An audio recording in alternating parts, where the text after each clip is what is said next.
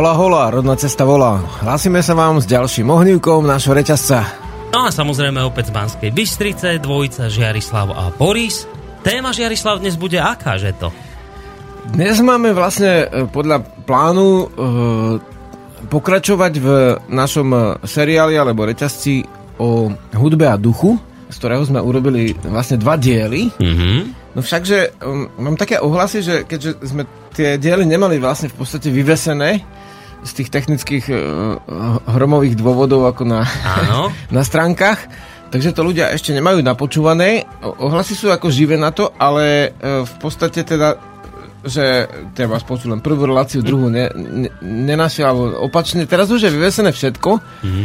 ale riešili sme to s Borisom, že mm, je možné, že dnes uh, necháme trošku prestavku, aby ľudia strávili tú hudbu a ducha teda vlastne e, rozpravy od koreňom hudby s ukážkami tých hudobných nástrojov a s rôznymi ďalšími rovinami ako hudba pôsobí a že dáme uh, to bol najdlhší, Toto bol najdlhší titulkáč zatiaľ, aký sme tu mali.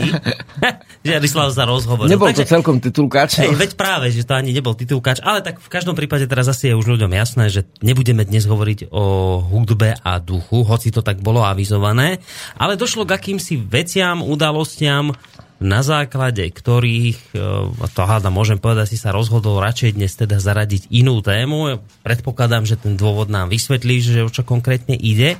Ja len poviem na úvod, že ja som si všimol ešte v minulej relácii jeden e, akoby poslucháčský ohlas.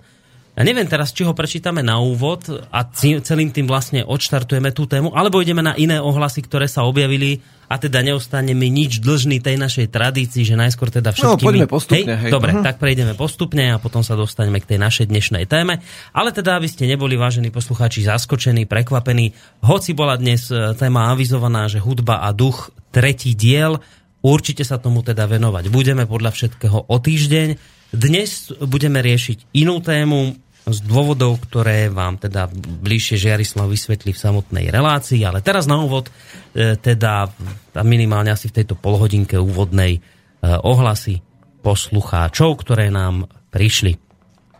Tak píše Radovan, ktorý sa veľmi teší, že sme zaradili relácie o hudbe. Už teraz, ako tvrdí, som sa dozvedel veľa zaujímavých múdrostí o hudbe. Premýšľam už dlhšie o tom, ako prepojiť moju hudbu ktorá vychádza z anglohudby s našou pôvodnou hudbou a verím, že nájdem odpovede. Kto to napísal Radován. Mm-hmm. Na to ani asi veľmi nemusíš reagovať, lebo to nebola Jasné. otázka, to bol skôr taký názor.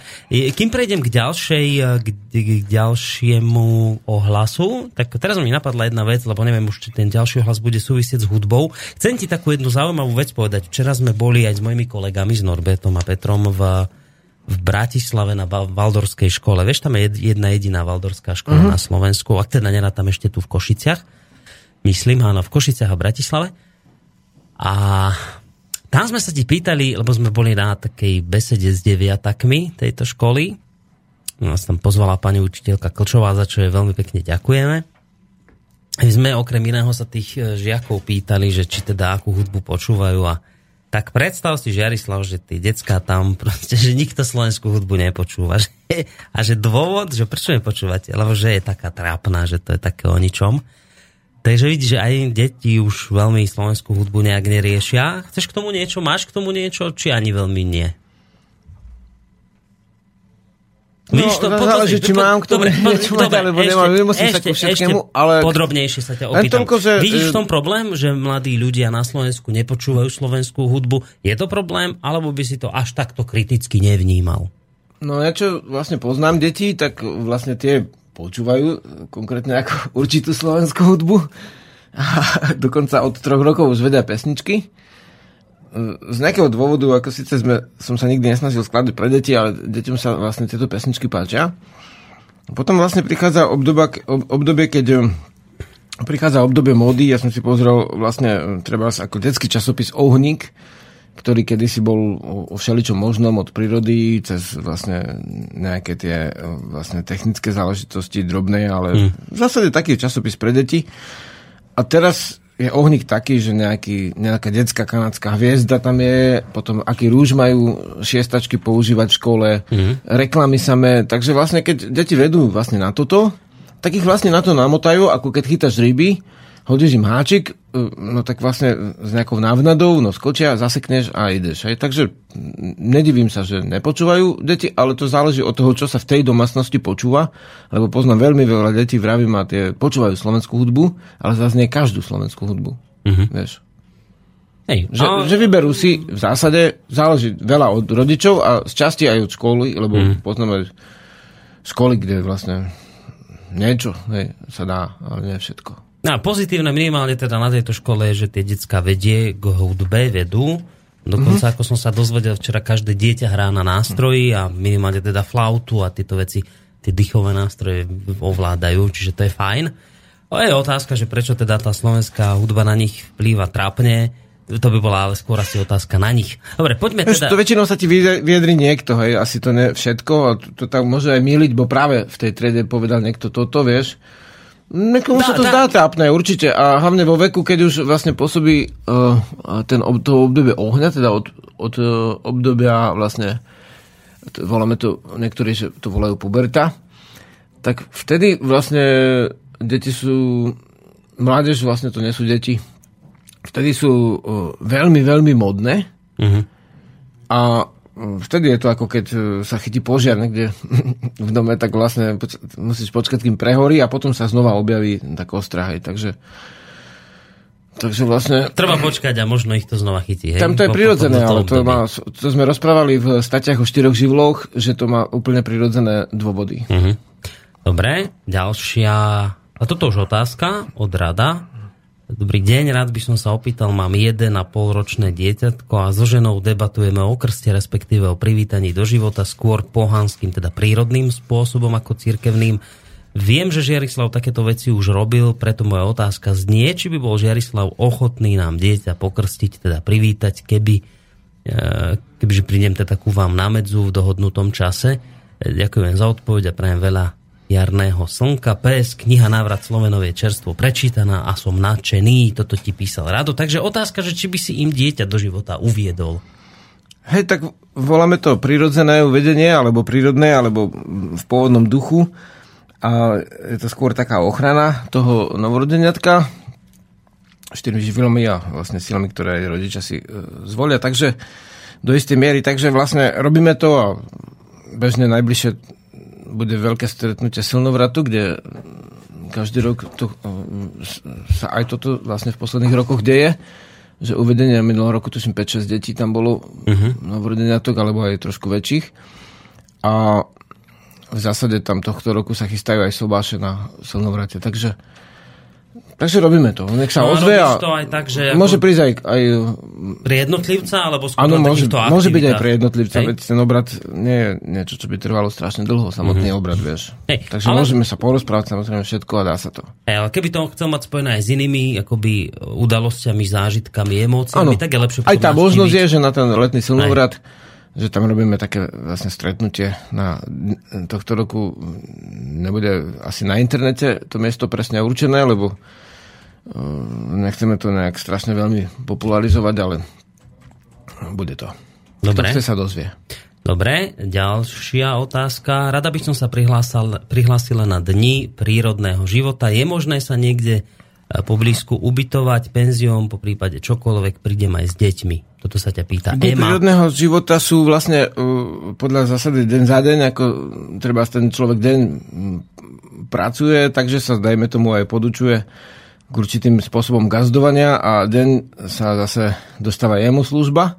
To znamená, teraz je to na pol dni, že keď je to víkendovka dne prírodného života, pol dňa sa robí a pol dňa vlastne riešime rôzne vedomecké otázky. Mm-hmm. Tohto roku aj prípravu ďalších ohňov v krajoch. Takže je to pre, nie je to pre matky s deťmi, lebo budeme, ten poldeň práce bude oslobodzované dreva z polomu a takéto veci, takže... Takže taká by sa, dosť ťažká robota. Ťažká robota, určite to nie je pre, pre deti. Uh-huh. Ešte keď je taká a, pre ľudí, čo no, v penzióne, nie je to ten typ ako podujatia. Uh-huh. Takže to, to, ten, tento Toto typ podujatia by si asi radšej neodporúčal Určite absolvovať. Nie. Radšej Dobre. iný typ podujatia. Dobre. A, to inak, kedy to budú tie dni prírodného života? Vieš, keby niekto... No vlastne nechce... teraz, cez víkend. Teraz už tento uh-huh. víkend. No a kde? Na medzi. Na medzi u teba. Dobre. A ďalšia vec, ešte, ešte jeden a potom vlastne už ideme k tomu, od ktorého sa asi odpichne táto relácia. Čiže ešte jeden máme tu od e, Petra. Dobrý deň, prajem, volám sa Peter a som zástanca zdravého života hlavne zdravého ducha slovanského návrat do hôr, k prírode, proste návrat k matke zemi, ako samej milujem prírodu, rád leňoším v prírode, rozímam a rád aj fotím a rád by som sa s vami stretol niekde, kde si oddychnem a naberiem energie. Bolo by to možné? E, tak isto, že áno. a odkiaľ no, odkiaľ? Vieš, toto, toto som sa nedozvedel. Práve robíme teraz rozpis podujatí, tak pravdepodobne najbližšie bude na Spiši, na Maje, na Turice. Nejaké veci, aj zakladanie jednej spiskej, e, jedného spiského ohňa tam bude uh, na pomedzi Šariša. Takže Ďalšia vec bude vlastne sústredenie v Južných Čechách, kde bude víkendovka a v zásade v lete chystáme niekoľko podujatí, čo je na stránke našej. Takže dá sa aj mimo toho, treba sa ozvať, keď nech zavolá a povie čo si predstavuje a uvidíme. Pozdravujem. Tuto mi napísal Vojtek, že sa pobavil na tej mojej formulácii, že jediná valdorská škola na Slovensku, ak nerátam tu v Košiciach.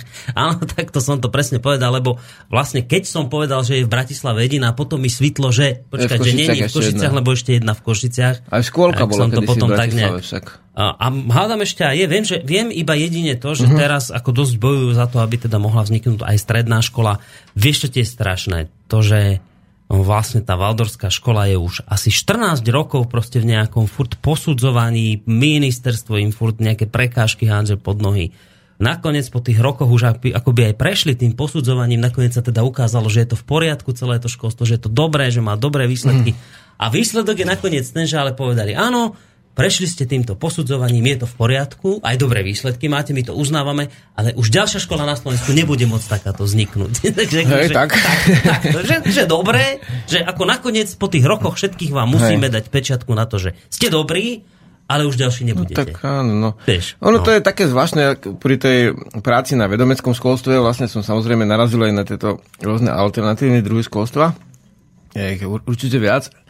Ale tam také zvla, zvláštne dianie, že treba ako Montessori školstvo bolo uvedené na to, že pracuje s, so znevýhodnými deťami. Áno, áno. Kým ako uh, Waldorfská škola vlastne uh, bola, uh, nebola takto stanovená a ono sa to otočilo, že vlastne uh, často má tá Waldorfská škola deti, ktoré sú trošku nejakým spôsobom znevýhodnené a napriek tomu dosahuje celkom dobré výsledky, že ako to Montessori už nepracuje so znevýhodnenými, mm-hmm. že ono sa to v dejinách niekedy tak ako vyvíja. Sa to preklopilo, hej? Hej, mm-hmm. hej a tam, tam bolo ako, vieš, aká ťažkosť u Waldorfu si myslím, že do veľkej miery ideologická. Vieš. No veď práve. Vieš, lebo keby to, tam im vytkli ezoteriku a neviem čo. A že, Toto je ten problém. Citaty nejakého vlastne Steinera, ktorý tu v tej tabakovej fabriky dot, ne, nejaký majiteľ dotoval, on založil tú školu, ale keby si citoval vlastne, ja mám doma knihu um, uh, uh, Komenského, Jana Amusa Komenského, a keby si citoval jeho ako delenie treba systematiky zvierat na veľké, stredné a malé, teda vlastne mačka a jazvečík patrí do kategórie malých zvierat a vlastne stredných patrí treba akože pes a veľký pes a koža, koza a do veľkých vlastne kráva a koň tak tiež povie, že sú to blúdy, ten Komenský, lenže z toho jeho diela sa musí vybrať niečo, čo, alebo môže sa vybrať niečo. No pozri, vedci vyrastajú na Univerzite Komenského, ak to čítal toho Komenského, aj niektorí aj hej hovoria, že sa aj smiali z toho. Vieš, ale nikto na nich nezautočí, hej. lebo, uh, lebo Hm? No tam je tam aj otázka, že Steiner aj tam hovoril o úlehu Slovanov a to sme už vlastne pri Dobre. ďalšej téme, takže ja on poviem, bol poviem svoj názor. Celku akože, e, e, som počul výtky, že, že spája rôzne duchovné prúdy, čo ako sa javí na Slovensku dnes ako nevýhoda. Uh, poviem svoj názor, stojím si za ním, môžete s ním mnohí nesúhlasiť.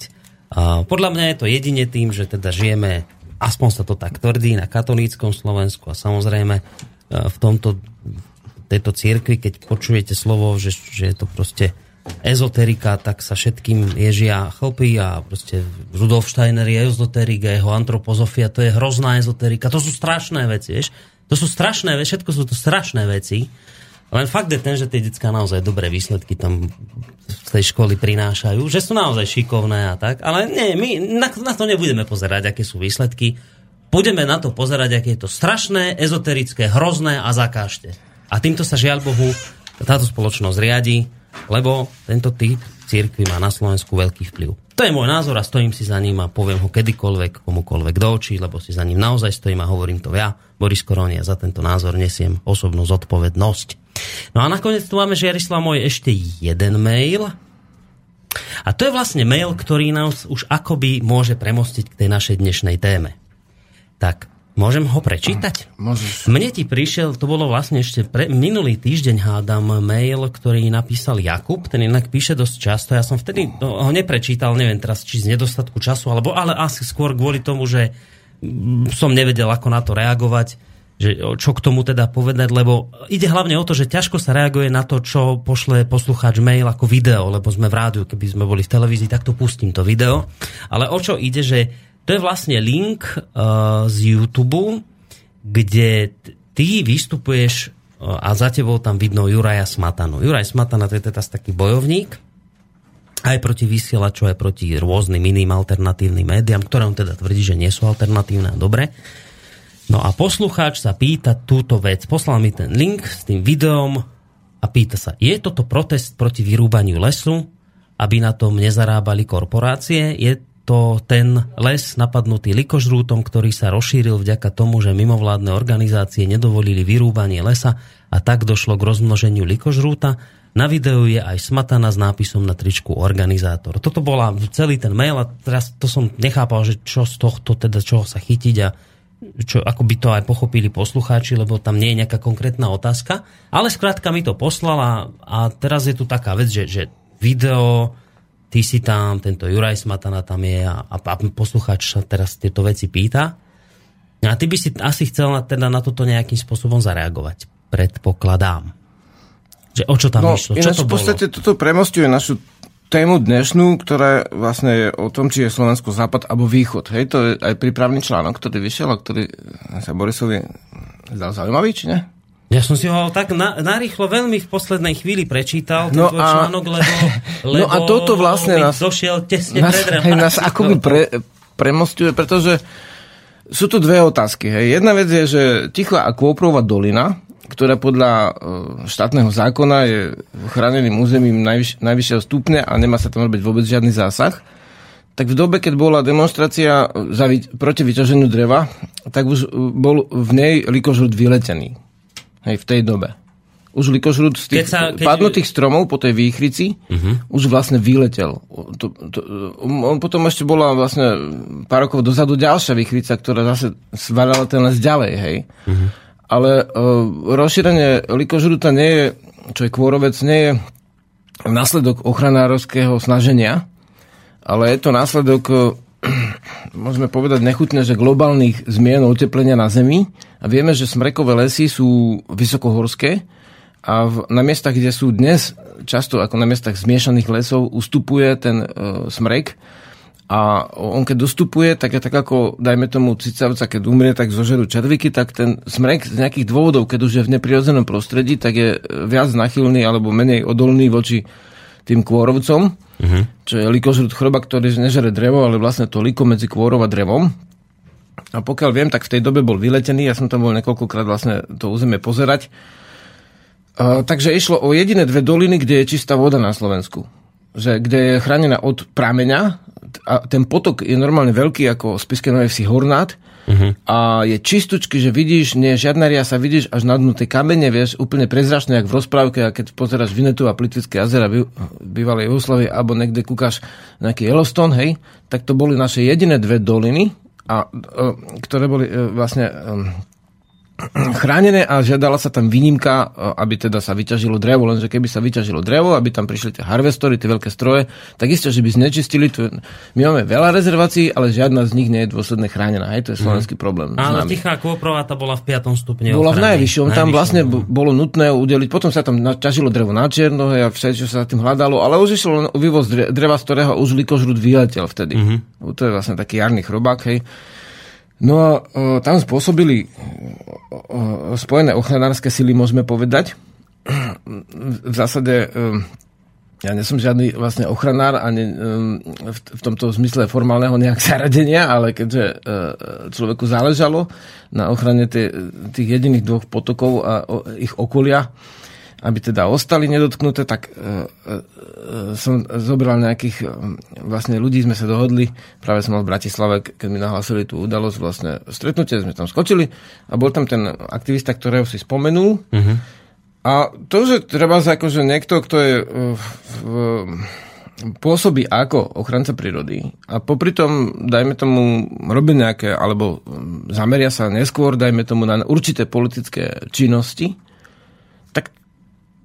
neviem teraz, že čo sa s tým dá robiť, lebo vlastne to je jeho cesta, jeho voľba.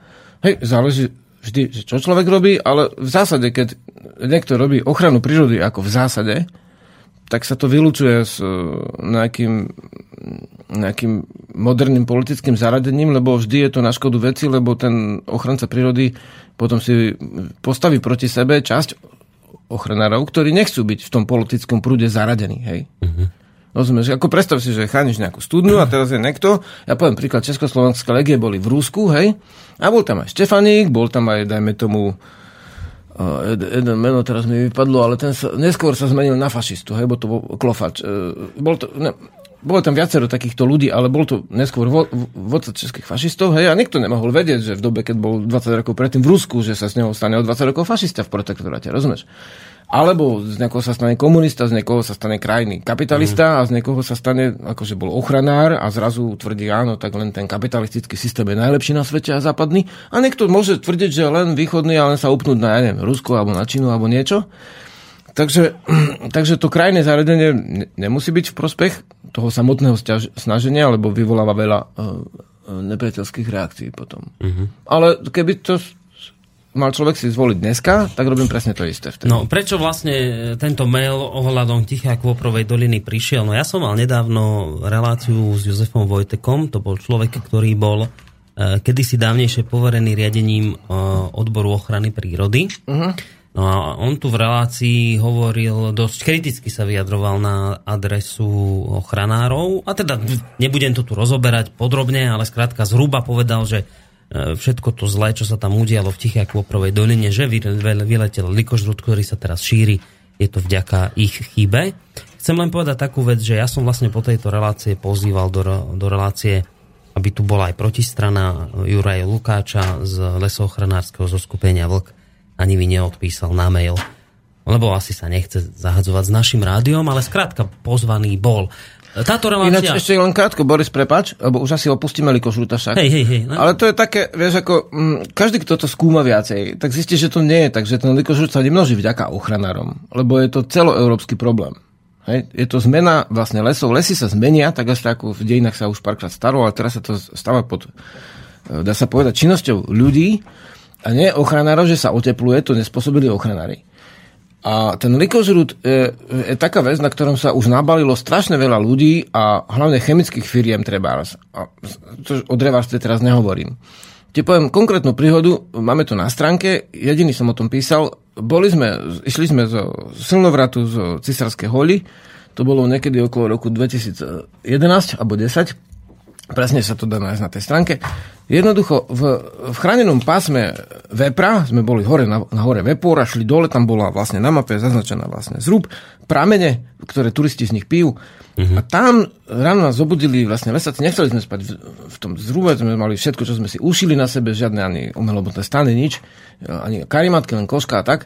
A vlastne vyrušili nás ráno, že tam išiel stroj a striekal pesticidy, hej, uh-huh. mhm. smerom aj ku tej studni všade. A hovorím, a, že na čo to striekate? No tak likožrút, viete, likožrút. A však to sú chránené pramene. No, že a to nikoho nezaujíma, to nikto ne. My sme tam boli, hej. A potom sa pýtam, že a, a vlastne pomáha to? A oni, že tak veľmi to nepomáha. No a všade bol mŕtvych mís, iba ten likožrút si v pohode chrúmal po tou kôrou, po tých postrekoch mŕtvych mys, ale prišli obrovské peniaze na chemikálie a trebalo tie peniaze otočiť, tak sa kúpili strašne veľa chemikálií a sa vystriekali v slovenských lesoch nad čistými prameňmi. Toto bol, od Vepru idú potoky až do Klenovca. V Klenovci je obrovská prehrada, ktorá zasobuje Rimavskú sobotu, Poltar a ďalšie mesta. A to všetko teklo do Klenovskej prehrady. Odpojil som sa od, od tých ostatných ľudí, bo mi aj už prišlo zle potom z toho. Šiel som po, tých, po tom chodníku, po, tých, po tých potôčkoch, všade bol mŕtvych mys a sa to všetko vtekalo tie splavy do, do, tej, do tej priehrady. A, a vlastne Alikoš je ďalej, viem, lebo túto niekde chodím po tých lesoch a sledujem tie veci. To nie je, to nie je niečo, čo sa, za čo môžu ochranári. To je jednoducho... Áno, určite v dobe sa dá tvrdil, znižiť. Tvrdil, no. že keby boli dovolili odkôrniť tie stromy, mm. vtedy by sa bol dal ten likožrúd zlikvidovať, preto vyletel, Miestne lebo, lebo sa to neodkôrnilo vďaka ochranárom, ktorí to tam trvali na tom, že to tam musí ostať ležať. No jasne, Toto bol jeho je v tom, že, že podľa toho, čo, čo podľa tých pozorovaní už ten chrobak bol vyletený, on keď vyletí, ide ďalej už na tej, počas tej demonstrácie už bol vyletený. Aj no, ak bol už počas demonstrácie, len to nejak nemení ten fakt, že on vlastne tvrdil, že malo sa to hneď odkôrniť, už teraz on nehovoril o demonstrácii, nedemonstrácii, hovoril, to sa malo hneď, ako to spadlo, odkôrniť a nebol by žiaden, žiadna likožrutová kalamita. Toto je oficiálne a, a, jeho stanovisko. A likožrutové kalamity predtým boli spôsobené čím?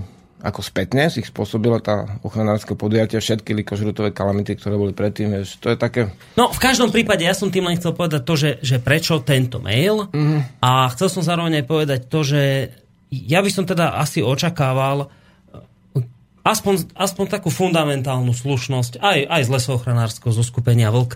Ja v tejto, ja v tejto veci mm. nefigurujem ako ten, ktorý má dať zapravdu tomu alebo tamtomu. E, ja len chcem proste tých ľudí pozvať, aby si to tu vydiskutovali, aby sme mm-hmm. sa tu cez ich diskusiu dopátrali nejakej pravdivosti a príde mi, mi minimálne zvláštne, mm-hmm. keď pošleš niekomu mail s tým, že ho pozývaš do relácie. Mm-hmm. Keď, mu, keď viem, že Jurajovi Lukáčovi písali naši poslucháči, aby prišiel, lebo ten pán Vojtek tvrdil, že chce tu mať oponenta, a chce o týchto veciach. No tak to hej, by bolo dobré, no. ani ti neodpíšu. Vieš, tak, tak je to zvláštne a vravím ešte raz, aspoň fundamentálnu slušnosť by som očakával odpísať mm. na mail. Ani toľko námahy si nedali. Jasné. Čiže, čiže dobre, ale to je iná téma. Áno. Ale skrátka, toto je to celé, čo sa udialo v Tichej Kôprovej doline a teba niekto nakameroval tam, ako tam si na tej, na tej jak sa to, čo to bola, demonstrácia alebo niečo podobné Tiché Kôprové a bol tam s tebou Juraj Smatana. Bolo to sromaždenie. Tam jedna strana vlastne chcela, aby sa dodržal ten zákon a aby kalamita sa nevyviezla. Hej. Alebo ten stupeň ochrany. No. A druhá strana chcela urobiť výnimku a vyviezť to drevo vonku. Hej. No a teraz, asi, asi, dolí, no. teraz, aby sme to uzavreli, čiže asi sú niektorí poslucháči z toho takí trošku šokovaní, že na jednej strane tento pán Smatana teraz dosť intenzívne útočí na slobodný vysielač a, a teba tam s ním videli, vej, že on tam spieva, ty tam tiež rečníš a teraz sú z toho taký zmetený. Tak, tak, no, bolo tam ďalších tisíc ľudí, takže to je tak akože... A hlavne no. to bola vec, aká stará, koľko rokov dozadu? Neviem koľko, ale... No. Ja vám poviem, vážení poslucháči, ja, ja som s Jurajom no. Smatanom bol priateľ, my si tykáme a ja som s ním robil v Lumene relácií v predošlom, v predošlom zamestnaní. No, ale ako som si dovolil prísť do slobodného vysielača, tak naše priateľstvo jednostranne z jeho strany skončilo. A to sa také veci dejú dnes. Môže aj na mňa ktokoľvek vyťahnuť fotografiu, kde sme spolu odfotení v štúdiu v rádiu Lumen. Veď som s ním robil relácie, presne tak. A keď sme toto rádio založili a volal som ho sem, nech príde, tak mi povedal, že nepríde a naznačil mi, že už so mnou aj ako s človekom skončil. Čiže nemožno teraz akoby hodnotiť človeka za, za, za veci minulé, hej, že Žiarislav sa s ním objavil na nejakej aktivite, tam nešlo vôbec o Juraja Smatanu ani o Žiarislava, tam išlo o, o nejakú tichú akvoprovú dolinu. A no. sa tam stretli, no. stretli tak ako viacerí ľudia. Ale ešte tuto napísal, teraz napísal tu, od Jakuba prepáč, mail. Akože, hneď, prečítaj len ešte poviem, že ono sú tu tri otázky v podstate. E, môžeme sa baviť o tom, či má byť jedno jediné miesto na Slovensku v krajine štátnej, ktorá uh, vlastne má nejaké národné parky, či má byť jedno miesto, kde vlastne ten človek nemá s tými strojmi vliezť a vyviezť to? Hej. To je jedna otázka. Druhá otázka je v tým, či naozaj to jedno miesto môže za všetky pohromy, ktoré stíhajú dneska vlastne smrekové lesy z hľadiska počasných zmien. To je úplne druhá. Aj tam vlastne sa tá, ten výlet toho chrobáka, ktorý sa ináč deje bežne, akože tuto, keď chodíš po lesoch, tak je vlastne všelide, áno, dá sa to zmierniť, ale samotný jav sa zmeniť ako ťažko dá, tu musí aj tak sa hospodáriť s lesmi inak ako do roku 2000, lebo sa počasie zmenilo. A, e, a tretia vec je vlastne to, že s, niekým robíte niečo, ja poviem, napríklad stávate cestu, alebo dom, alebo chránite studňu a potom ten človek sa niekomu páči alebo nepáči, tak to je zase ďalšia vec. Dobre, a ešte ti to chcem prečítať od Jakuba, lebo vlastne teraz nám napísal mail, ten Jakub, ktorý tam mm-hmm. hej, dal tento video. Dobrý deň, Boris Žiarislav, ospravedlňujem sa vám za upodozrievanie prameniace z nedostatku informácií. Dnes mala byť téma o hudbe, tak chcem poďakovať Žiarislavovi za koncovku, odkedy pískam sa mi zmenil život, život z hudbou je krajší, čoskoro Žiarislav vám pošlem krátku audio nahrávku aspoň na pobavenie. No vidíš, tak ďakujeme veľmi pekne a aj za tento mail, keď Jakub píše, že teda nemal dostatok informácií, hej, ale, ale to je tak tá, tá, naozaj dôležitá vec, že nerobiť si hneď úsudok z niečoho, že vidím tam, je, tam bol tento, henten a to, no, ako sa to mohlo, hej. hej. Čiže dobre, fajn, takto presne, že... Áno, však povedali sme. No, no ale e, napriek tomu, mm-hmm. napriek tomu, že teda mala byť dnes tá téma o hudbe, tak my predsa len k tej hudbe nepôjdeme, lebo budeme sa venovať inej téme. A teraz toto mňa ano, zaujíma. Áno, ja by som vám povedal kraťas, hej? Daj kraťas. Kým si chytíš ten papier, že...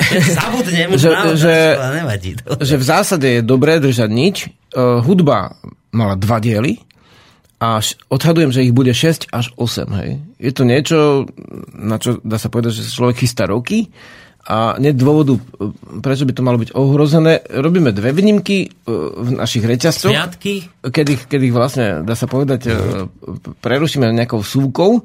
A to je buď výnimka, teda sviatky, ako hovorí Boris, alebo spoločenské dianie. A teraz sa nič také strašné z pohľadu diania ako spoločenské nestalo, ale cítim v tej duchovnej rovine, že ako, ako na Slovensku nastupuje nový druh boja, v nových podmienkách, ako keby duchovného samozrejme, a tohto, sa, e, to, tohto vlastne sa zvažujeme dnes dotknúť a vlastne rozobrať to na drobné a znova poskladať, ak sa dá. Mm. Samozrejme, môže to robiť aj iný, môže to robiť v iných médiách, samozrejme.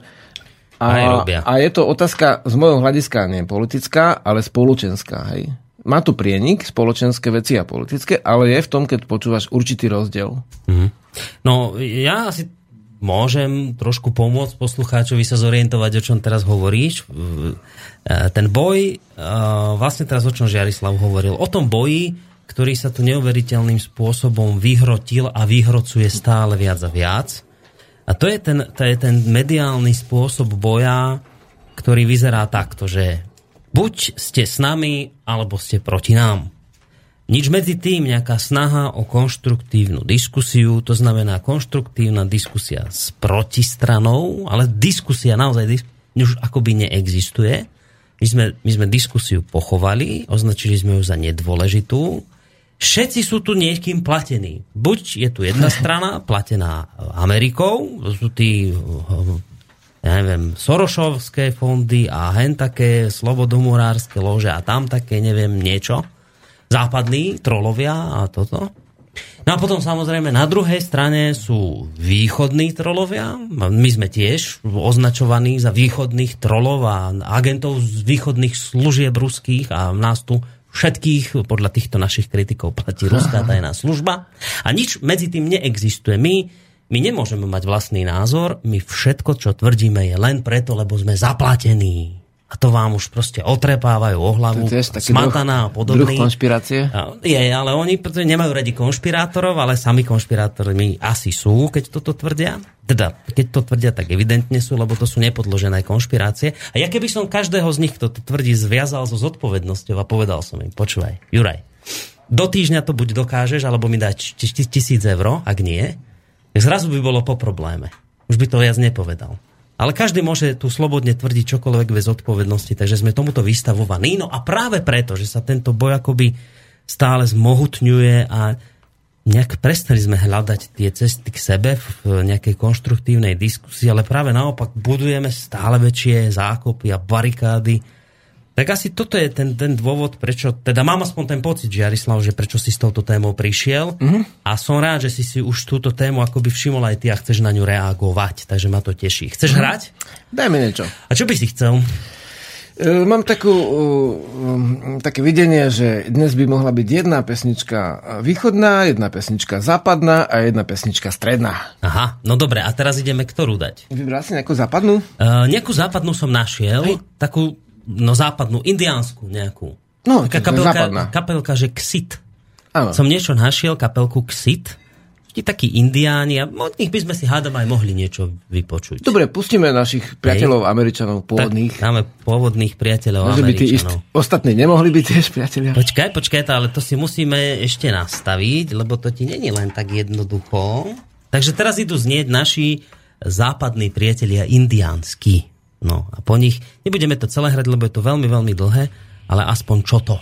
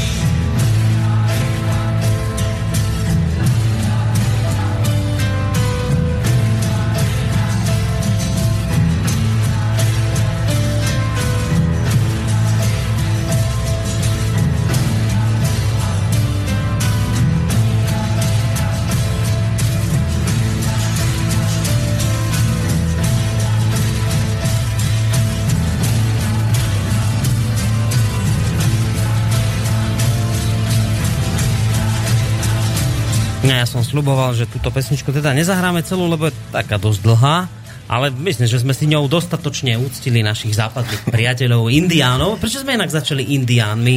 No, To by- lebo to sme si nejak- museli vybrať, či najprv západ alebo východ. Ale však mali dať západnú, takú aktuálnu, terajšiu. Dnes riešime otázku, tak mohol si dať aj inú, ale dnes riešime otázku, že či sme viac západ alebo viac východ a toto ani nie je tak úplne indianský autentický folklór, je to taký križovatkový. Taký už Hudobný niečím, ako no. A toto spôsob. My, no, a to, toto my dnes riešime, že či je západ, e, či, či sme západný, či východný? No toto rieši tady- Slovensko, hej, že, že teda, či sme západ, či sme východ, vlastne, a ak sme západ, tak aký sme západ, hej?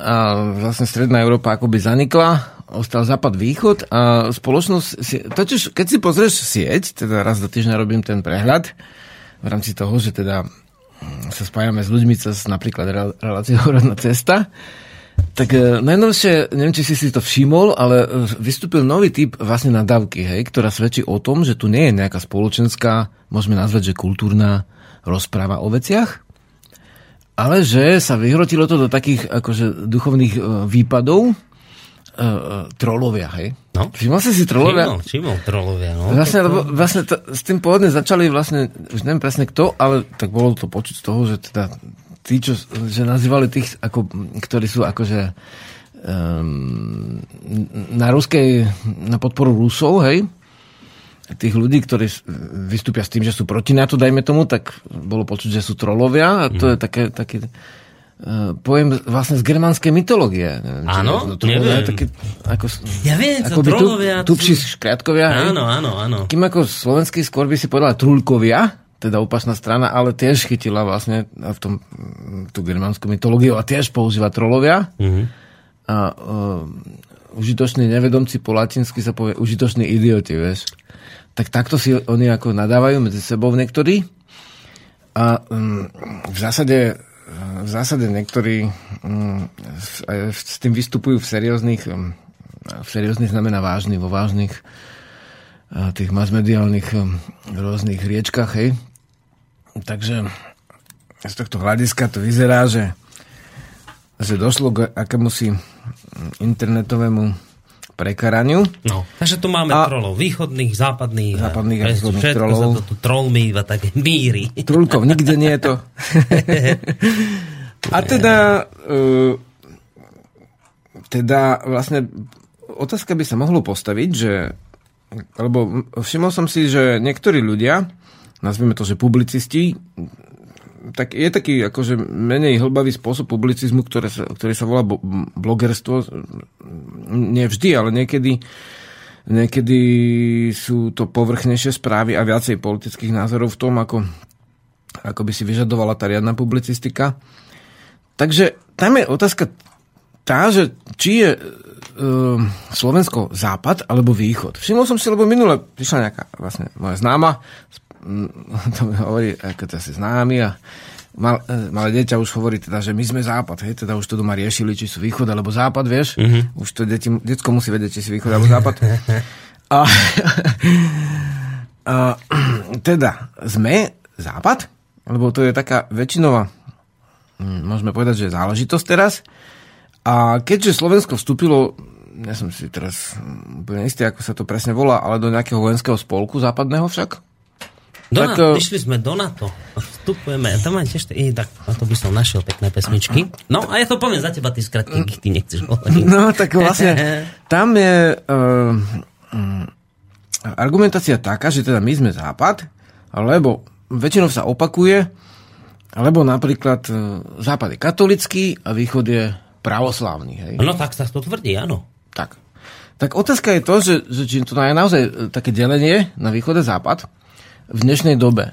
Jedna vec je tá, že, že, že keď si zoberieš kultúru slovanskú, lebo však v akej inej my môžeme žiť, keď sme Slovania, tak vlastne máme svoje dejiny, hej, môžeme ich povedať, ich nemáme, dobre, tak vy ste si založili demokraciu v Paríži niekedy, alebo v Holandsku, e, novovek, ale my sme mali tú demokraciu už v starej slovanskej dobe, hej, to boli to sromaždenia väčšie, e, teda veci, sromaždenia s nimi slovanské, to sa dá vyhľadať, aj nejaké články o tom máme na stránke. Takže Takže vlastne mali sme nejaké to zriadenie, nejakú tú kultúru a potom vlastne nastúpilo to, že z Ríma doš, došla moda vlastne tej cirkvi, hej, po tom prevrate e, v Ríme e, od toho 4. 5. storočia už sú mm, už je to ako v zásade e, štátna ideológia a na západe sa presadil západný Rím, vieš, Rím sa rozdelil, západný Rím na západe, teda katolický Rím a ten byzantský, Rusi to volajú, že grécky, Rím, hej, grecká oblasť, tak vlastne Byzancia sa presadila na východe. My sme boli od začiatku na pohraničí týchto dvoch prúdov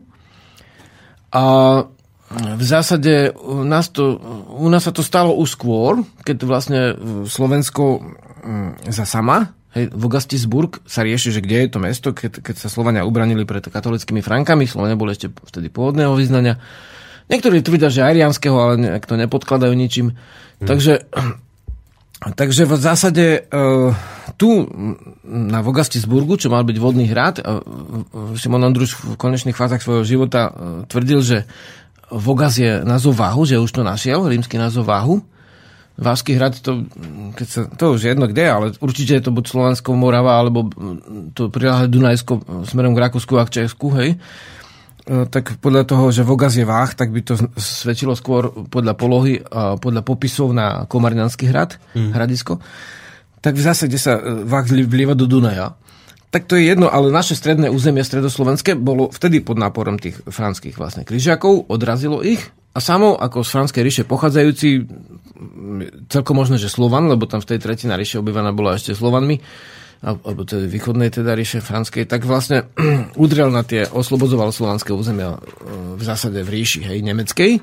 Takže Slovensko vtedy bol vlastne z pohľadu západu-východ, aj sa ubranil až do Veľkej Moravy a za Veľkej Moravy nastalo to delenie, že vlastne Cyril a Metod boli síce katolíci, nakoniec získali odobrenie od papeža, teda že to tak trošku aj, teda pre, upravujem, boli, právo, boli vlastne e, byzantínsky, hej, kňazi, Byzant, byzantínsky, teda metód bol vlastne predtým ešte vojak, bojoval proti Slovanom, hej, to máš aj v tom filme v zásade, ktorý sa v niečom drží, tej dobovej kostry dejinej, tak e, celý metód bol vlastne východ, dohodli sa so západom, teda už pôsobili aj pod vlastne e, trošku tak e, pláštikom aj Ríma čiastočne, ale nakoniec tá ostrozápadná, tá katolická církev na našom území vyhrala, vieš. Svetopluk ich vyhnal a tak ďalej. Potom nastal dokonca návrat k pôvodnému duchovnú. V Pohansku je obetisko s deviatimi kruhmi, osmými kruhmi, deviatý v strede. E, podobné novgorodskému obetisku, teda vlastne fungovalo súbežne za, s Veľkou Moravou, takže sú, súbežne jestvovalo vlastne to západné cirkevné, e, alebo aj východné cirkevné náboženstvo s pôvodným duchovnom. Potom to cirkevné celkom upadlo a e, Štefan ho už obnovil podľa západnej mody, teda podľa Ríma. Hej. Štefan už založil cirkevný desiatok a vyhlásil ho v zápäti no, potom za svetého. Takže Slovensko sa týmto ako keby čiastočne priradilo k západu, mm-hmm. že sa dostalo pod církev. Ale e, vlastne od novoveku už tá církev hrala čoraz menšiu úlohu. Hej, to vydržalo zhruba u nás no, záleží, ak to bereš, bo oficiálne je novovek už nejaké od holandskej revolúcie, francúzska, anglická a tak ďalej, tie západné revolúcie tam boli a síce ostali konštitučné monarchie, ale už snemové, teda už tam mal snem nejakú silu. A teda vlastne boli občanské práva väčšie. Čím sa vlastne Západ približil e, v zásade, Západ sa približil v zásade predkresťanskému zriadeniu kmeňovému. My u nás sme ho volali občinové zriadenie alebo rodová demokracia, alebo niektorí to nazývajú vojenská demokracia, niektorí historici. U nás sa ten stredovek obnovil neskôr. Však Janošika už obesili v novoveku, ale podľa stredovekého práva. Hej? Hmm. Takže A ešte tam bosorky v Krupine a inde upaľovali. Už dávno bol novovek. Lenže e, z tohto hľadiska, ako keby zo západu prišiel pokrok. Hej? Že pokrok tej občianskej slobody, ktorú v 19. storočí obnovovali štúrovci. Hej? Štúrovci chceli zrušenie urbaru, teda zrušenie vlastne cirkevno-kráľovského nevoľníctva, zbytkového, jeho zbytkov už. E, Chceli vlastne občianské práva, všeobecné volebné právo, ale aj národné práva chceli štúrovci. Hmm. Rozumieš? Teda vlastne v podstate sa obnovovalo istým spôsobom vzaté kmeňové zriadenie na našom území, pod vplyvom samozrejme západnej módy, však študoval v Nemecku, hej, skratka myšlienky, ktoré tam prúdili, tak boli určitého naladenia a podporovali to. Takže prirodzene to tak išlo. V zásade to vybierame tak, že áno, my sme tú demokraciu vlastne získali ako keby trochu neskôr, ako Západ, lenže my sme ju oveľa neskôr strátili. Lebo keď pozrieš nejaké 5. storočie, hej, svätý Patrik v Írsku, tam zavádzanie kresťanstva bolo oveľa skôr, Franská ríša, hej. Takže už zase máme ešte 6. storočie, samo vtedy, keď vlastne do Tibetu ešte len prišiel buddhizmus, tak sa, samo vtedy ešte chránil pôvodné duchovno, hej? No, tak či časovo, keď to tak zobereš. Uh, v zásade. Uh, tam na západe od 5. storočia môžeme povedať zjednodušene, už ide to cirkevné zriadenie. Tá ríša, ríša to znamená, aj Nemci tomu hovoria Reich, teda vlastne zriadenie, kde je jeden veľký vodca, má svoju generalitu vlastne vojenskú a cirkevnú a všetko spadá ako pyramidálne dole. Hej?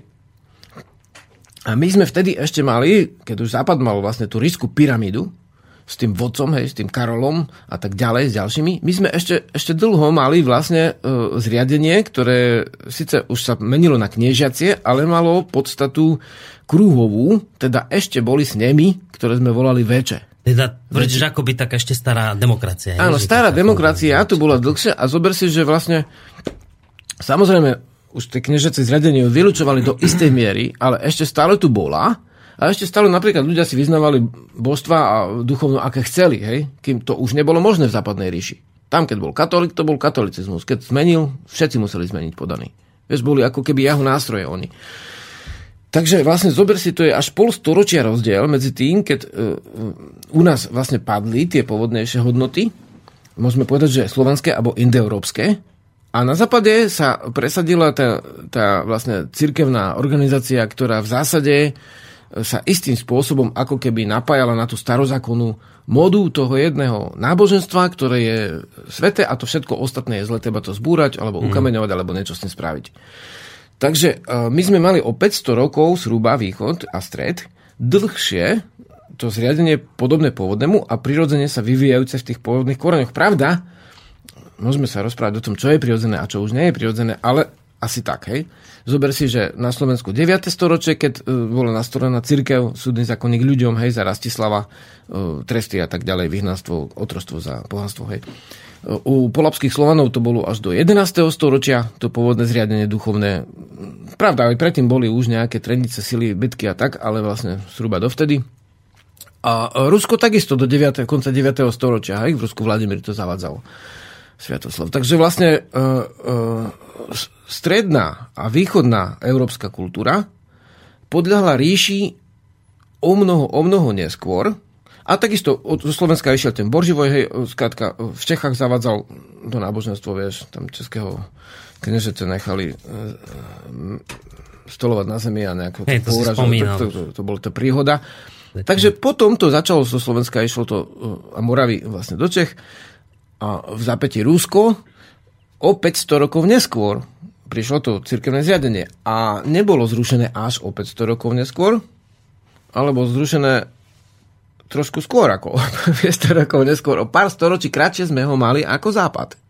Vieš, tento druh zriadenia. Mm. A keď si všimneš, tak všetky tie prúdy spoločenské od sama, samo ho ich ešte odrazil, ale od vlastne už, e, dajme tomu Rastislava, tak tie spoločenské prúdy už idú zo západu na východ a oni e, všetky sa považujú v tej dobe, aspoň niektorých považujú ako pokrok. To je také, také, také sveté sklovičko skoro, že to bol pokrok. Hej. To dobré, vy ste mali tam kmeňové zriadenie, ale my sme donesli kráľa, vieš, kráľ, vieš, ako kráľ je veľké niečo. Hej, tebe už nevadí byť otrokom, poddaným, nevoľníkom, zbičujú ťa bez súdu. Vieš, ako občana ťa nemohli, len ako vojnového zajaca, teda na rok zobratého uslovanou z toho otrok, hej, etymologicky, koreňoslovne. Ale zober sa to ako pokrok. Potom prišlo vlastne zrútenie kráľovstva a komunizmus na západe, vieš, Parížská komuna. Vieš, komunizmus vznikol na západe.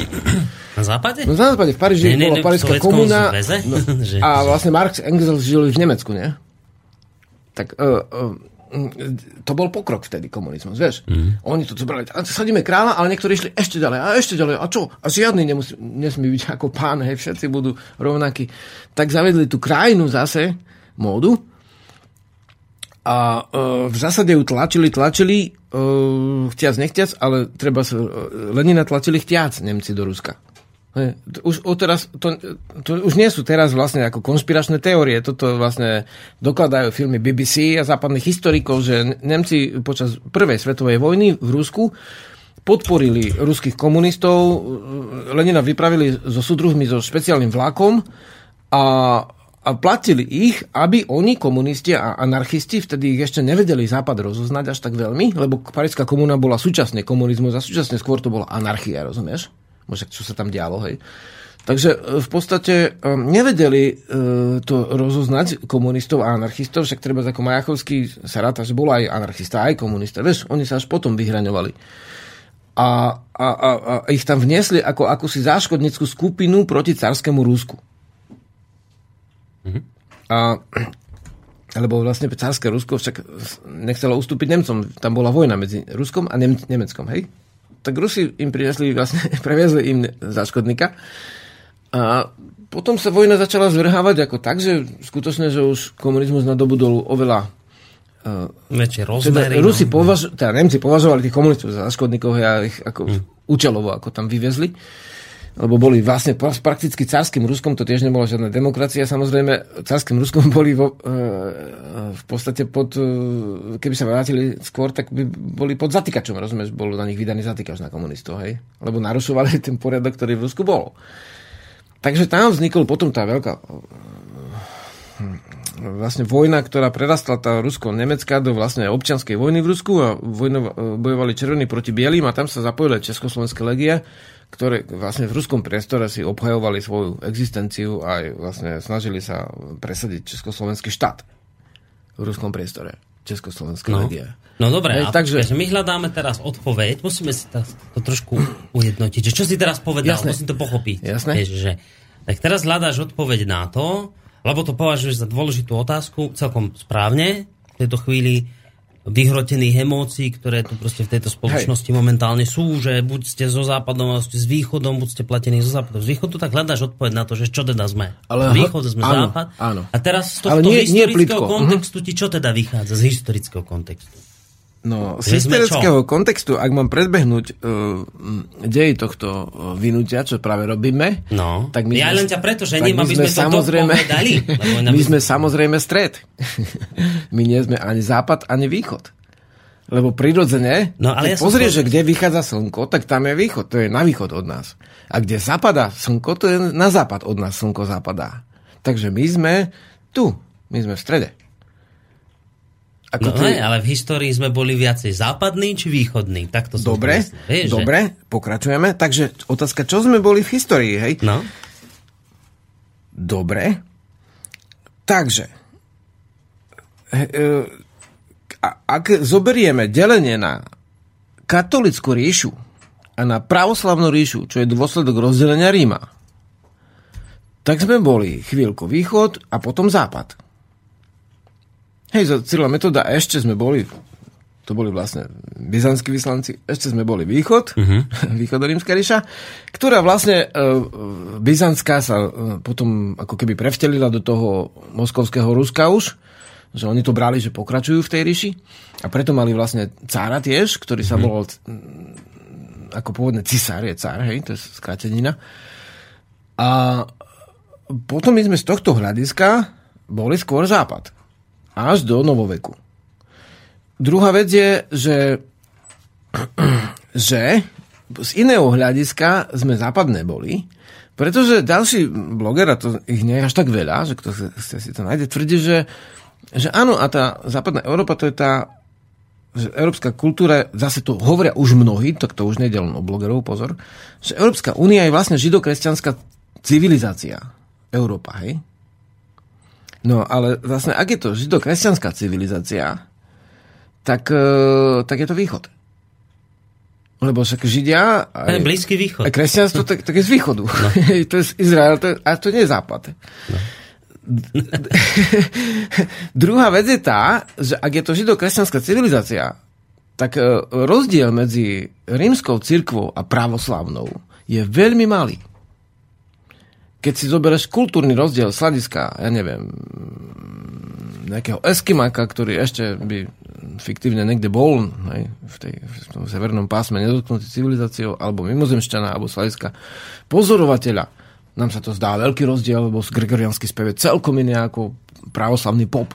Je to ako iný, ale pokiaľ ide o názor na pôvodné folklórne, ja neviem, korene, tak obidva tábory zakazujú tú hudbu. Hej. Obidva tábory vlastne majú veľmi podobné zriadenie. Pravda, papež je iný ako nejaký patriarcha, ale je to tak malý rozdiel, že medzi, medzi, medzi, medzi cirkvou západnou a východnou je to tak malý rozdiel, že je stokrát menší ako medzi, ja neviem, židokresťanskou kultúrou a medzi, dajme tomu, taoizmom, konfucionalizmom alebo medzi, dajme tomu, buddhizmom, hej? Mm.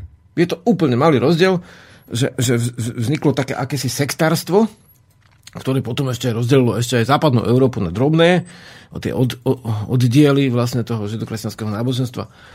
A, a z tohto hľadiska vlastne Európa od vlastne Británie až po Rusko je, vlastne nie je rozdelená až tak veľmi na východnú a západnú.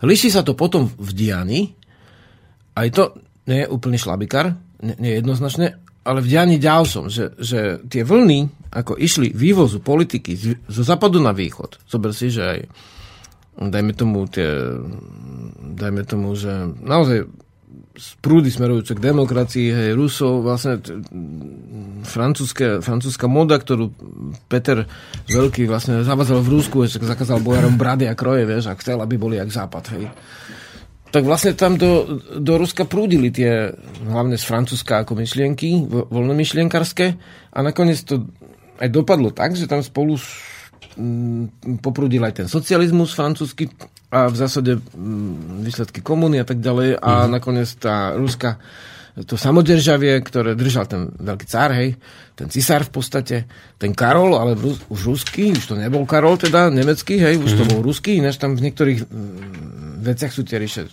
veľmi podobné, tak tam to padlo neskôr. Vieme, že cárske Rusko padlo vlastne až začiatkom 20. storočia, hej.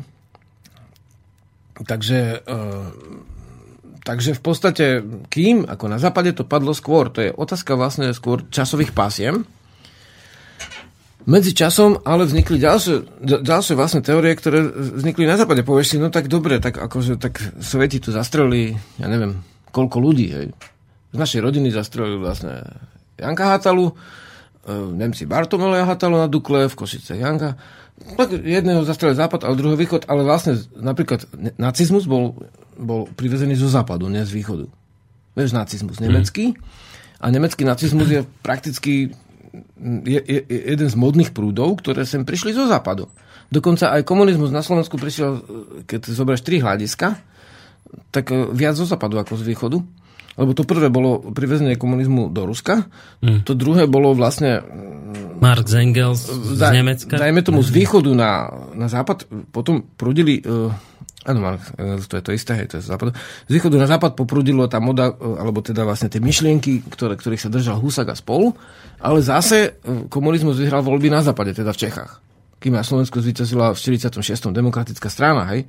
Takže e, na Slovensku bol zase komunizmus privezený v podstate zo západu, teda s práskou centralizačnou vládou, ktorá, ktorú Beneš obnovil staré Československo. No je, to je, z nášho pohľadu je Česko-západ, ale keby si sa pozrel z pohľadu Nemecka, tak ti povie, že Česi sú východ, vieš.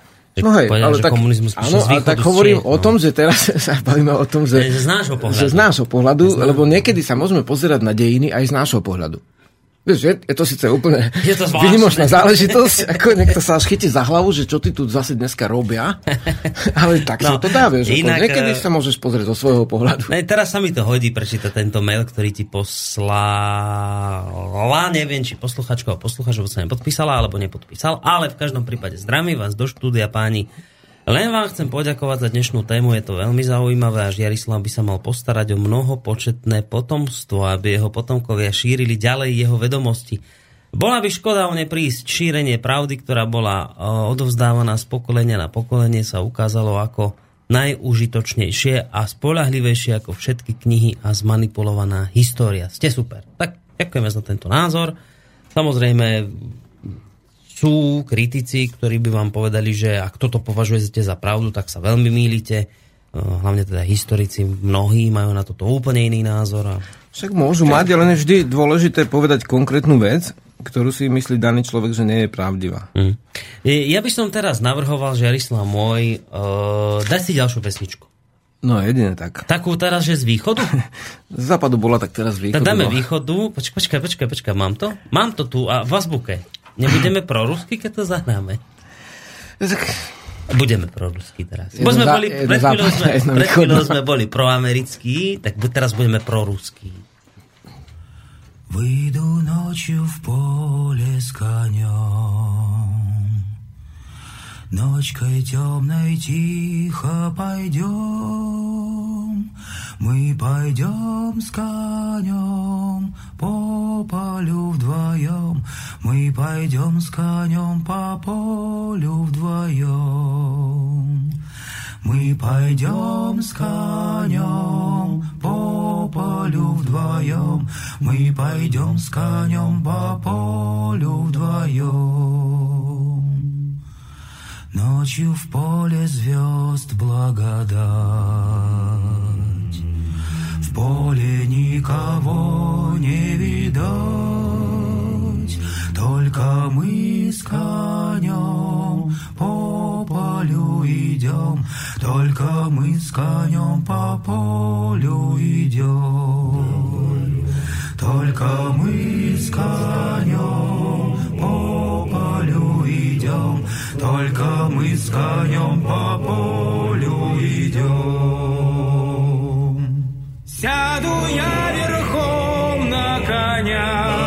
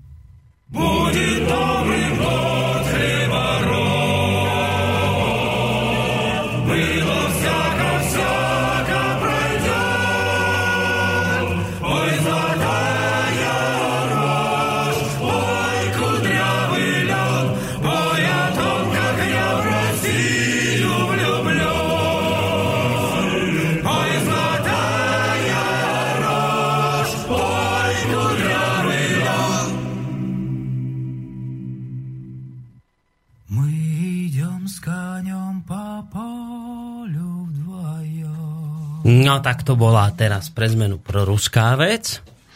No a vážení poslucháči, máme tak, pozerám do konca tejto dnešnej relácie Rodná cesta so Žiarislavom asi tak štvrť hodinku, tak len vám poviem, e, akoby tak na úvod tejto záverečnej časti, že my sa tu dnes bavíme o tom, že čo Slovensko v tomto mediálnom chaose, kde sme sa tu teraz ocitli, východný, západný, čo sme to zač? Tak Žiarislav vám napísal na jeho stránku, má takú stránku, že ved.sk k tejto téme článok a volá sa tak, že Slovensko je stred. Východ je na východe, západ na západe. No a tak teda pátrame, potom už aj keď sme tu odpoveď z časti načrtli. No ale ešte ideme, Žiarislav, môj, Ďalej. trošku ďalej, teda ešte, ešte v histórii budeme bádať. No dobre, Takže tak poď. ešte raz, skrátke, e, čo sa týka cirkevného zriadenia, rozdelenia vlastne, alebo sektárstva, alebo teda rozdelenia druhých cirkví, tak vlastne Slovensko bolo dlhšie v katolíckej cirkvi, a teda v západnej.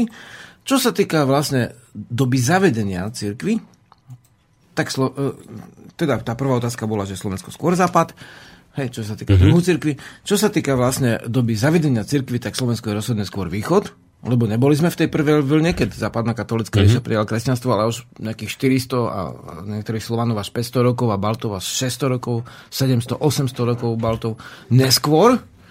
Takže um, Slovania a Baltovia z tohto hľadiska od východného Nemecka, kde boli slovanské kmene, asi 30 alebo koľko pol, polapských Slovanov podľa toho, čo berme ako kmeň a ako podkmeň, až po tie ruské pláne, takže vlastne to bol skôr východ z tohto hľadiska. Ehm, Potom, čo sa týka doba pádu cirkevno-kráľovského zriadenia, tak Slovensko bolo bližšie k východu časovo ako k západu.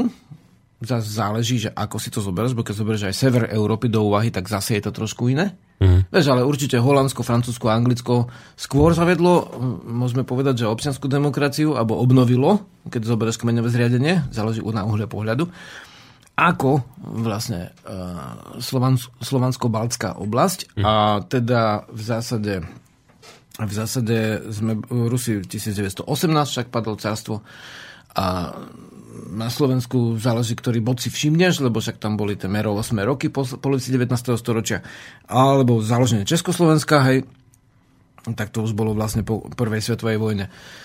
Uh, takže monarchia západná Rakúska sa rozbila a obnovili sme kmeňové uh, štáty. Hej. Čechy, Slovensko, uh, Podkarpatská Rus vtedy ešte bola vlastne v republike. Takže robili sme uh, z tohto hľadiska sme trošku bližšie zase východu. Mm, v podstate áno, lebo vlastne z dnešného hľadiska zase ale pozor, bol komunizmus, no tak my sme tam boli vlastne do roku hej, toho a toho, Rusi trošku dlhšie. Z tohto hľadiska zase sme bližšie východu ako dianím. A ale pretože ten komunizmus bol jednoducho u nás nejak mm, môžeme povedať politicky vzato, že vtláčený ako jedna z, z, z implantovaných e, z implantovaných vlastne um, politických spôsobov alebo zriadení. Nacizmus bol implantovaný zo západu, takže prakticky to vtedy aj Slováci majú vlastne dejinú ťažkosť v období nacizmu, ktorú si dodnes akože Tam, je, tam máme problém. Máme áno. problém, a tá skutočne. Problémová história, A samozrejme. vtedy vlastne zober si slovenský štát dejiny, že ak nebezpečné si myslíš, že či si východ alebo západ, tam bojovali vlastne nacizmus s, s, s, s komunizmom v zásade, hmm. hej. A to sú dve cudzie ideológie, hej. Takže mm, už vtedy sme neboli schopní alebo spôsobili, alebo neboli sme v tom stave, že by sme držali si nejaký ten, ten, ten pôvodný vývoj ako s, s, s predvydaním ešte väčším. Hmm. Ťažko povedať, lebo v, po, po bitke je každý generál a kto by vlastne si chcel vtedy vyskúšať, že byť v, v tej polohe, dajme tomu prezidenta alebo premiéra alebo niekoho, hej, tak si predstavuje, že ak by to bolo, môže si akurát predstavovať, nebolo by to Hej, ľahké, práve. lebo si bol tlačený z jednej, z druhej strany. A môžeš čestne odísť, čestne zomrieť, alebo podobné ešte voľby, hej, v zásade v takýchto um, otázka, či utiecť je čestne odísť, hej. Takže, takže to sú otázky, ktoré si riešia aj Slováci, aj Česi dodnes. A ďalšia vec je, že ten západ sa predstavuje dnes ako to, uh, to stelesnenie demokracie. Hej, ale západ je stelesnenie iba určitého druhu demokracie. Zober si, že ten nacizmus sa bere, vymysleli to Nemci, hej? A niekto tvrdí, ne, tak už predtým boli vlastne gulagy, no tie síce neboli na boli hlavne na politickej podstate, nie až tak veľmi na, nie až tak veľmi na, na nacionálnej podstate, mm. teda národnej. Do gulagov dávali hej nepohodlných ľudí, ak predtým do vyhnanstva za cara na kde na Sibíri predtým. No však to bolo tiež na Sibíri v podstate. A e, predtým ešte niektorí hovoria, áno, boli koncentračné tábory pred Hitlerom dávno, že Angličania ich založili v Južnej Afrike ako pre búrov. A skutočne, že tam umrelo strašne veľa ľudí hladom a chorobami v tých koncentračných táboroch anglických na konci 19. storočia počas tých búrskych vojen v Južnej Af- Afrike. A búrové to boli pôvodní obyvateľia, hej? Tam takí domorodci. Nie, búry boli vlastne kolonizátori z čiastočne akože holandskou, čiastočne belgickou. Skrátka to vzniklo taká, taká nejaká aj čiastočne anglické reč majú ako čiastočne. Taká zvláštny druh ako keby národa. A dodnes tam sú, ako v tej Južnej Afrike, majú také ostrovy a sú veľmi akože cieľavedomí polnohospodári, tí búry. Búrske oriešky vlastne odtiaľ máš Áno. ten názov. Takže vlastne, vlastne Už tá, tam, že už boli teda, hej, že koncentračné tým. tábory a teda vlastne, a niektorí tvrdia, no, ale však už boli indianské rezervácie od polovice 19. storočia, alebo ešte skôr, založené v USA, hej? No a sme pri zase ďalšom kameni úrazu, že zrazu, keď pozrieš na, tú, na, na tú americkú kultúru ako na jedine e, zaštitu svetovej demokracie, ak to si tu povedal, keď bol chvíľu premiérom, v zásade tak ti to úplne zase nesedí, lebo aj tam máš, takisto ako keď pozrieme Rusko, aj súčasne, aj kedykoľvek, aj keď pozrieme inú krajinu, zase tam máš háčiky. Máš tam háčiky, ktoré treba vidieť, skôr než zješ to, čo ti vlastne ponúknú. Že vlastne tie indianské rezervácie boli vlastne, vlastne predchodcovia koncentračných táborov, v ktorých e, držali e, tých pôvodných Američanov, teda nativov alebo indianov, ich držali vlastne bez občanských práv. Oni ešte v 20. storočí tie kmene nemali občanské práva, boli v uzavretom priestore, nemali občanské preukazy v zásade, ktorými by mohli cestovať, hej, napríklad. Pokiaľ neboli v cirkuse Buffalo Bill, ako CDCBK alebo Černý los. Takže v zásade v zásade to nebolo také jednoduché celkom. A uh, jeden chlapík v podstate uh, on sa volal D. Brown, napísal knihu, ktorá má taký poetický názov, že moje e, srdce pochovajte na Wounded Knee. Tak vlastne to Wounded Knee, alebo poranené koleno, bolo miesto, kde um, americkí hm, vojaci uh, vystriali nejakých 200 tancujúcich uh, siuxov ako lakotov uh, pre, počas náboženského obradu, že oni tancovali tanec duchov, ktorými najmä podľa ich viery chceli vrátiť ako niektoré veci, slobodu, bizony a neviem čo ešte. A v zásade v tej knihe to napísal historik, ona má taký poetický názov, ale vlastne je to historická kniha, to moje srdce pochovajte na Wounded Dny, tak um, Dibran popisuje um, taký manifest washingtonských úradníkov, ktorý sa volá Manifest Destiny.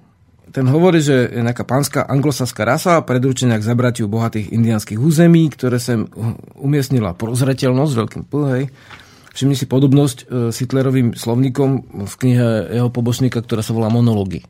Veľmi podobné veci tam, ako keby sa inšpiroval týmto a teda čer, červenokosti boli, mali byť vyhľadení podľa tohto manifestu.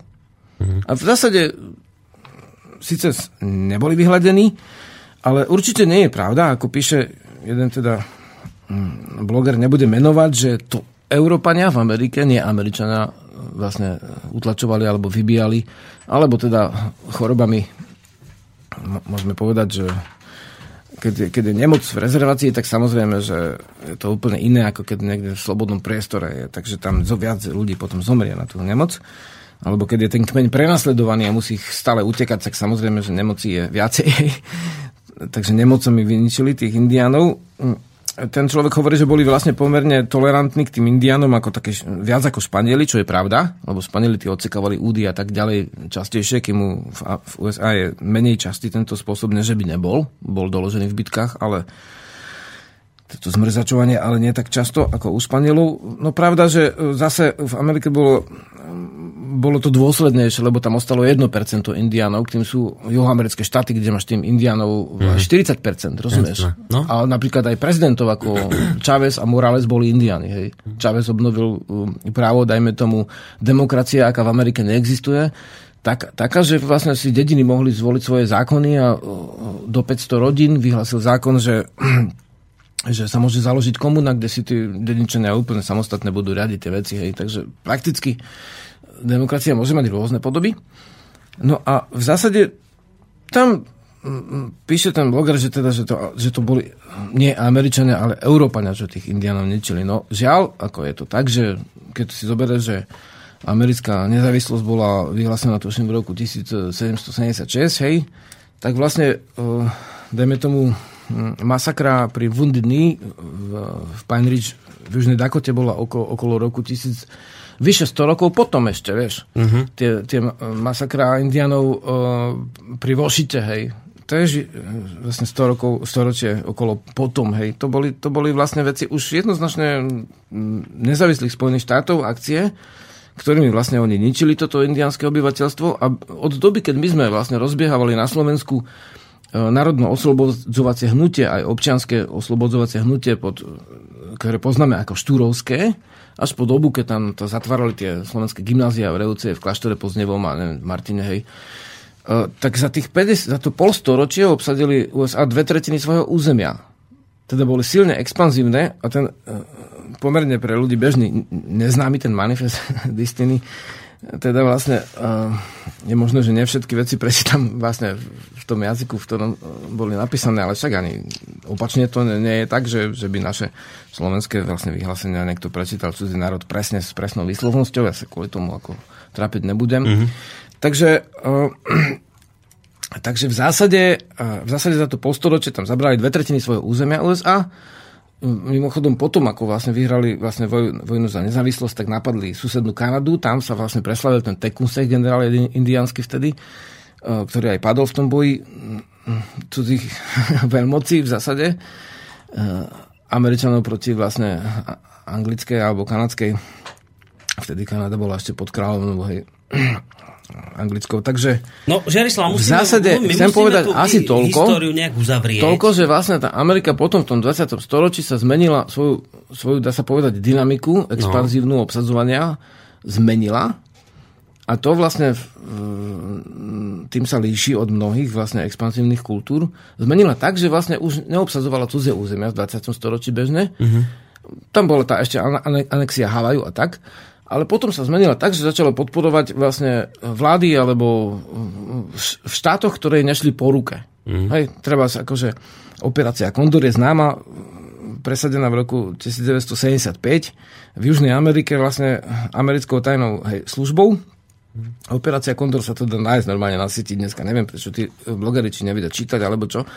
A tam je, tam je, známe, že, že koľko desiatok tisíc ľudí pod pravicou ideológiou podporovanou Amerikou, koľko desiatok ľudí zmizlo bez stopy, boli umúčených, zastrelených, zavraždených, uväznených, hmm. stratených nenávratne. Sú o tom filmy natočené dokonca v Amerike, že ani tam nie sú hlúpi ľudia. Takže z našho hľadiska Amerika má veľa výhod. Hej, má krásne niektoré veci. Má ten Yellowstone a tak ďalej. Má veľmi veľa rôznych záležitostí, ktoré by sa dali že, e, povedať, že sú, že sú zaujímavé. Ale má aj veci, ktoré nie sú také jednoznačné pre nás, aby sme sa inšpirovali ako nejakým vzorom demokracie. Nekriticky to prijali. Nekriticky hej. prijali. Aj keď si zoberieš studane v Líbii a čo sa potom stalo, hej. Mm. Obsadenie e, Iraku pod e, vlastne vymyslom jadrových zbraní a čo sa potom stalo, že tam vznikol islamský štát, vieš, ako aj reakcia na to. Takže v zásade, v zásade, v zásade my nie sme Západ. My nie sme Západ, my nie sme ani Rusko. My nie sme ani Východ. My sme my. My sme Sloveni. My sme Slováci na Slovensku a my by sme sa mali vždy za každých okolností snažiť o to, aby sme robili takým spôsobom spoločenské veci, aby sme čo najmudrejšie v rámci daných možností zabezpečovali dlhodobé prežitie. Dlhodobé prežitie je čosi, čo na Slovensku, ako keby sa tým ľudia vôbec nezaoberali. Každý pozera, jak teraz vyhráme voľby, jak teraz robíme koalíciu, jak teraz vystrnadíme tamtoho. Ale čo dlhodobé prežiť, ak ty si kultúra? Ne, niekto nie je kultúra. Kto povie západ, padne na západ. Kto povie východ, môže sa to, že padne na východ. My sme tu. Strom musí raz rovno hore, aby bol v svojich koreňoch. A to je jedno, či nás 5 miliónov, alebo 5 miliónov, alebo 500 miliónov, rozumieš? Buď si, alebo nie si. Buď a... máš ducha, alebo si slabý. Poviem ti výhradu, Aj keby ktorá, som bol sám. ktorá tak, by zaznela, no? keby tu chodili kritici, ktorí nechcú chodiť. Mm. z, úst, ich, z ich úst by zaznela kritika. Kto sme my? Ty tu teraz rozprávaš, my sme my, my máme mať vlastnú cestu. Kritik by ti povedal, my sme príliš malí na to, aby sme si tu mohli my svojou cestou ísť. Sú tu veľké globálne celky a tie nás tak v minulosti, ako aj teraz niekam tlačia. A kritik ti povie, žiadna naša cesta neexistuje. Sme mali na to, aby sme si robili vlastnú cestu, my sa máme k niekomu priradiť. A zhrnuté, počiarknuté, plus, mínus, výhody, nevýhody, Amerika vychádza lepšie a preto by sme mali ísť ku nej. Bodka.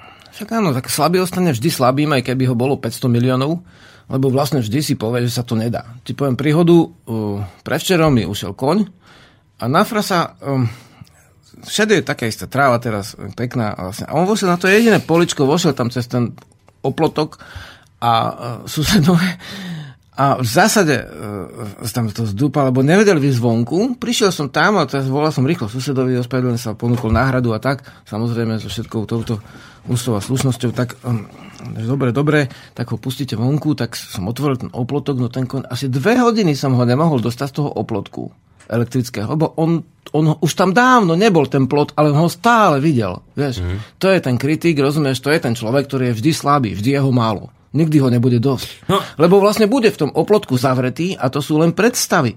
Ty môžeš byť teraz slobodný ako jedinec. A ty môžeš byť teraz slobodný ako národ. Nejestvuje žiadne, že sa nedá, jestvuje len to, že to nevieš, že si na to neprišiel, jak sa to dá. Švajčarov je jak veľa.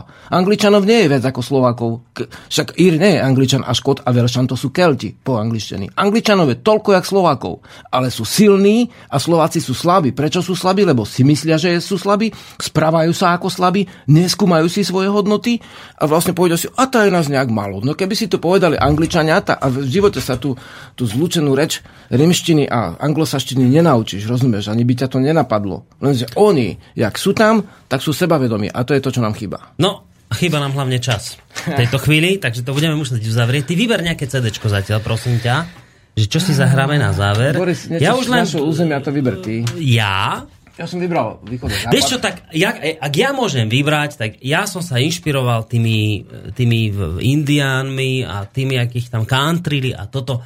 Tak ja som si povedal, že dáme takú jednu pesničku. Bude to aj, akoby aj z nášho, proste nie celkom z nášho. Bude to po česky spievaná vec. A je, je, spieva to Michal Tučný a volá sa to, že blízko Little Big Hornu. tak s týmto by sme sa mohli podľa mňa celkom pekne rozlúčiť. Ešte vám chcem povedať, predtým ako skončíme túto reláciu, že takú jednu vec, že toho pána, ktorého sme spomínali tu v úvode tejto relácie, on, bude, on teraz chodí dosť často po rôznych stretnutiach a, a odhovára ľudí od počúvania Rádia Slobodný vysielač, čítania mesačníka Zemavek a sledovania aktivít podobných alternatívnych médií. Bude tu teraz v Banskej Bystrici vo štvrtok v takom, že záhrada Centrum nezávislej kultúry.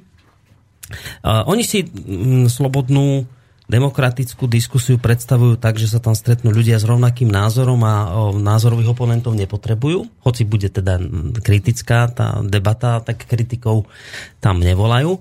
Uh, takže ak by ste tam chceli, tak sa tam chodite pozrieť, ale chcem vás o jednu vec poprosiť, lebo sledujem, my sme dnes túto informáciu zavesili na, na Facebooku a ľudia tam reagujú, niektorí aj veľmi nepekne, že treba tam ísť a rozbiť mu hlavu a niečo podobné.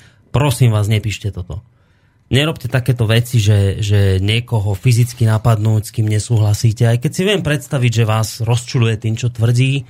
Ja by som tiež osobne rád, že sa s ním rozprával, ako, ako si to takto vymienial na diaľku cez mikrofón. Ale prosím vás, nerobte to, nepíšte takéto veci, že, že niekoho treba fyzicky napadnúť, lebo tým v prvom rade škodíte veľmi slobodnému vysielaču a nahrávate im tým neskutočne pozitívne body pre nich, pre nich samotných. Skúsme sa správať ako vás. rodina, nie? Hej. Naozaj, aj, ak, ako sa len dá, tak proste... Brat s bratom môžu mať opačné názory, ale mali by sa slušne správať. Tak, tak. A Jurajovi Smatanovi nemožno uprieť to, že naozaj je, slušne vystupuje, keď hovorí veci, ktoré z môjho pohľadu sú proste zavádzajúce, sú nieraz aj klamstvá podľa mňa, ale, ale vy, vystupuje slušne, tak proste buďte slušní aj vy. Ak chcete, choďte na tú akciu, ak máte možnosť, ale naozaj nevystupujte takýmto, takýmto nejakým negatívnym spôsobom, lebo robíte tým medvediu službu aj tomuto rádiu. To som chcel povedať tak na záver tohto celého. No a teraz spomínaná pesnička Žiarislav, maj sa pekne. Ahoj. Tak živa. Tam, kde leží Little Big Bighorn je indiánská zem. Tam příští generál Kastr se svým praporem. Modrý kabáty jezdců, stíny dlouhých karabin a z indiánských signálů po nebi letí. Říkal to Jim Bridger, já měl jsem v noci sen, pod sedmou kavalérií, jak krví rudne zem. Menciuxu je statečný a dobře svůj kraj zná, proč Kastr neposlouchá ta slova varovná. Tam blízko Little Bighornu šedivou prérii táhne generál Kastr sedmou kavalérií. Marně mu stopař pryč radí, zpátky poveldej, jedinou možnost ještě máš. Zachovej. Říkal to Jim Bridger, já měl jsem v noci sen, pod sedmou kavalérií, jak krví rudne zem. Menciuxu je statečný a dobře svůj kraj zná, proč Kastr neposlouchá ta slova varovná. Tam blízko Little Bighornu se vznáší smrti stín, padají jezdci z koní, výstřely z karabin. Límce modrých kabátů barví krev červená, Menciuxu je statečný, a dobře svůj kraj zná. Říkal to Jim Bridger, já měl jsem v noci sen, pod sedmou kavalérií, jak krví rudne zem. Menciuxu je statečný a dobře svůj kraj zná, proč Kastr neposlouchá ta slova varovná. Pak všechno stichlo a jen tam tam duní nad krajem v oblaku prachu mizí si uksů vítěznej kmen. Cáry vlajky hvězdnatý po kopcích vítr vál, tam uprostřed svých vojáků leží generál. Říkal to Jim Bridger, já měl jsem v noci sen, pod sedmou kavalérií, jak krví rudne zem. Menciuxu je statečný a dobře svůj kraj zná, proč Kastr neposlouchal ta slova varovná.